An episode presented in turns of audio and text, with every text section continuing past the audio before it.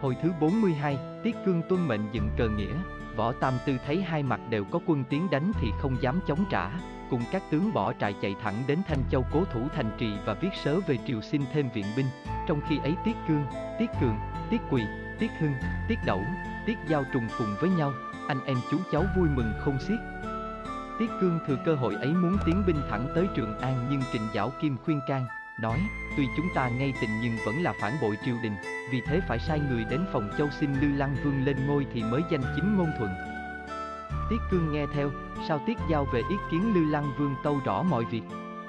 Lư Lăng Vương bằng lòng nghe theo, phong cho Tiết Cương là Trung Hiếu Vương dựng cờ Trung Hiếu để danh chính ngôn thuận, phong cho Tiết Hưng làm tiên phong, Trình Giảo Kim làm quân sư, Tiết Giao vận lương thảo.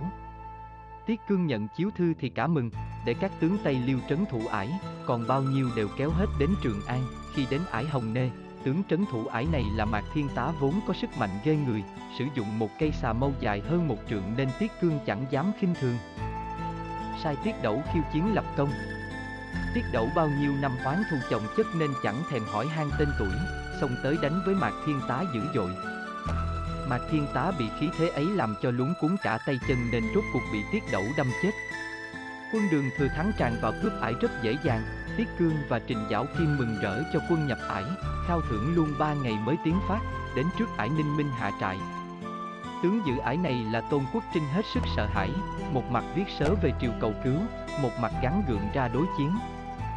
Tiết Đẩu vừa thắng được một trận nên tinh thần hăng hái bội phần, cũng chẳng hỏi han danh tính gì cả, vừa thấy mặt địch nhân là múa thương đánh liền. Tôn Quốc Trinh không phải là danh tướng nên làm sao địch nổi Tiết Đẩu, chỉ mấy hiệp đã tử thương, Tiết Đẩu thừa cơ chiếm luôn ải như lần trước. Trình Giảo Kim dẫn quân nhập thành, khoái chí cười ngất, Tiết Nguyên Soái thì có Tiết Quỳ anh hùng vô địch, Tiết Dũng thì có Tiết Giao võ nghệ hơn người, Tiết mảnh thì có Tiết Đẩu chẳng hổ mặt cha, quả là con nhà danh tướng có khác, Tiết Hiếu là con của Tiết Cường nghe vậy rất tức tối, bước ra xin được đanh lấy ải đồng quan cho mọi người biết tài. Trình Giảo Kim nghe vậy không bằng lòng bị biết tướng trấn thủ ải này là Thạch Nguyên Kiệt. Trước kia nổi tiếng là danh tướng vô địch, lại có ba người con là Thạch Long, Thạch Hổ và Thạch Bưu cũng cao cường không kém. Tiết Đẩu nghe Trình Giảo Kim nói vậy liền xin đi, thành ra cùng với Tiết Hiếu giao tranh, không ai chịu nhường ai. Trình Giảo Kim thấy vậy nói lớn, Thạch Nguyên Kiệt là bộ hạ nên ta biết tài cán của hắn ra sao.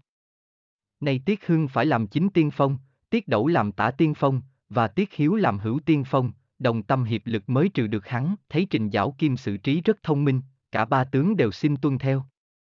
Trình Giảo Kim chưa biết Thạch Nguyên Kiệt ngoài ba người con trai còn có một tiểu thư tên là Thạch Lan Anh. Tuy mới 16 tuổi nhưng đã theo học Kim Đao Thánh Mẫu nhiều năm nên có bảo bối rất lợi hại. Tuy nhiên Thạch Nguyên Kiệt vẫn không vì đó mà tự phụ, khi nghe tin quân đường kéo đến thì lập tức viết sớ về triều xin thêm viện binh, khi ấy võ hậu mãi lo hoang dâm vô độ nên chẳng màng đến triều chính, vì thế trương quân tả cũng giấu luôn các sớ biểu cầu cứu khiến võ hậu lại càng không hay biết chút nào về tình hình nguy cấp ở ngoài.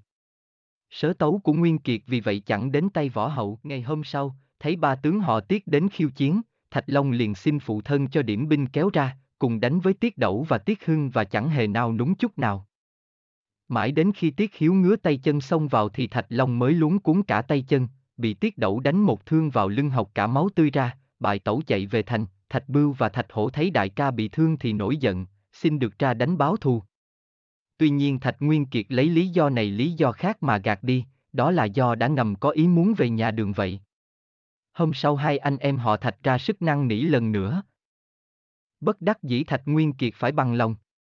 Khi thấy hai anh em đại bại chạy về, Thạch Nguyên Kiệt sầm mặt mà mắng, các ngươi chẳng theo lời ta nên mới đại bại làm nản lòng quân sĩ như vậy. Ta phải theo quân pháp trị tội mới được.